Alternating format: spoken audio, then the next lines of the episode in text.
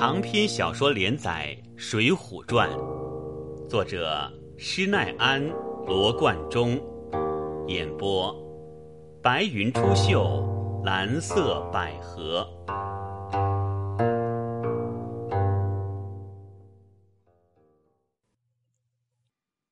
词曰：“试看疏林隐处，几多俊逸如流。”虚名薄利不关愁，才兵即减雪，谈笑看吴钩。平易前王并后帝，分真伪占据中州。七雄扰扰乱春秋，兴亡如翠柳，身世泪虚舟。见成名无数，图形无数，更有那陶名无数。霎时新月下长川，江湖变，桑田古路。雅求于原木，拟穷源择木，恐伤公，愿之屈目。不如且复掌中杯，再听取心声曲度。诗曰：“纷纷五代乱离间，一旦云开复见天。草木百年新雨露，车书万里旧江山。”寻常巷陌陈罗绮，几处楼台奏管弦。人乐太平无事日，樱花无限日高眠。话说这八句诗，乃是故宋神宗天子朝中一个名儒，姓邵，讳尧夫，道号。康节先生所作，为叹五代残唐，天下干戈不息。那时朝属凉，暮属晋，正未世。朱李石刘郭，梁唐晋汉周，都来十五帝，拨乱五十秋。后来赶的天道循环，向甲马营中生下太祖武德皇帝来。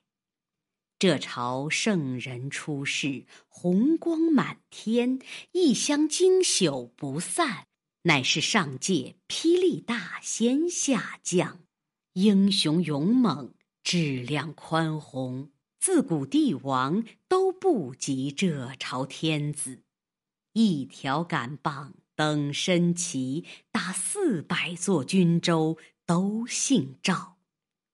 那天子扫清寰宇，荡尽中原，国号大宋，建都汴梁，九朝八帝班头，四百年开基地主。因此上邵尧夫先生赞道：“一旦云开，复见天。”正如叫百姓再见天日之面，不责这个先生吟赞。那时西岳华山有个陈抟处士，是个道高有德之人，能辨风云气色。一日骑驴下山，向那华阴道中正行之间，听得路上客人传说。如今东京柴世宗让位于赵简典登基，那陈抟先生听得心中欢喜，以手夹额，在驴背上大笑，颠下驴来。人问其故，那先生道：“天下从此定矣。正应上合天心，下合地理，中合人和。”自庚辰年间受禅，开基即位，在位一十七年，天下太平，自此定矣。传位与玉帝太宗即位，太宗皇帝在位二十二年，传位于真宗皇帝，真宗又传位于仁宗。这仁宗皇帝乃是上界赤脚大仙，降生之时昼夜啼哭不止，朝廷初记皇榜，找人医治，感动天庭，差遣太白金星下界。化作一老叟，前来接了皇榜，能治太子啼哭。看榜官员引至殿下，朝见真宗天子。圣旨叫进内院，看是太子。那老叟直至宫中，抱着太子，耳边低低说了八个字，太子便不啼哭。那老叟不言姓名，只见。化一阵清风而去，耳边道八个甚字，道是：文有文曲，武有武曲。端底是玉帝差遣紫微宫中两座星辰下来辅佐这朝天子。文曲星乃是南衙开封府主龙图阁大学士包拯。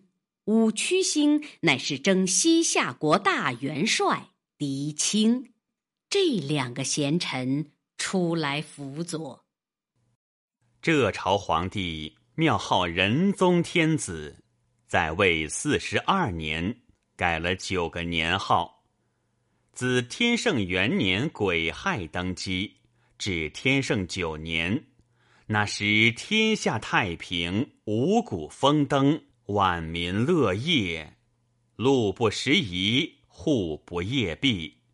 这九年谓之一登。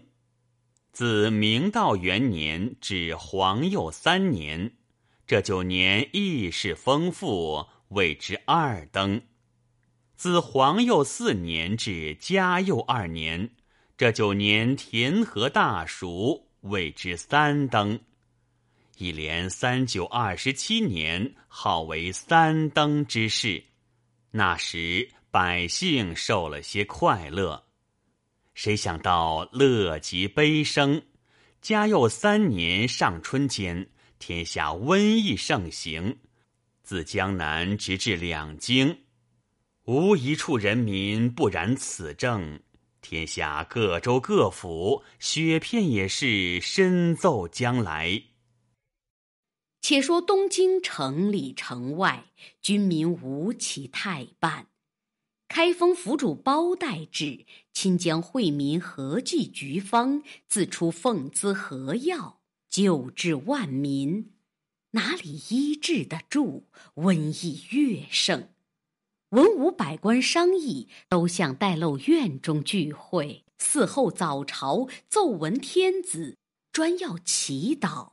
攘谢瘟疫，不因此事，如何叫三十六元天罡下临凡世，七十二座地煞降在人间，轰动宋国乾坤，闹遍赵家社稷？有诗为证。诗曰：“万姓熙熙，化狱中，三登之事。”乐无穷，岂知礼乐声拥至，变作兵戈见几从？水浒寨中屯劫侠，梁山坡内聚英雄。细推治乱兴王术，尽数阴阳造化功。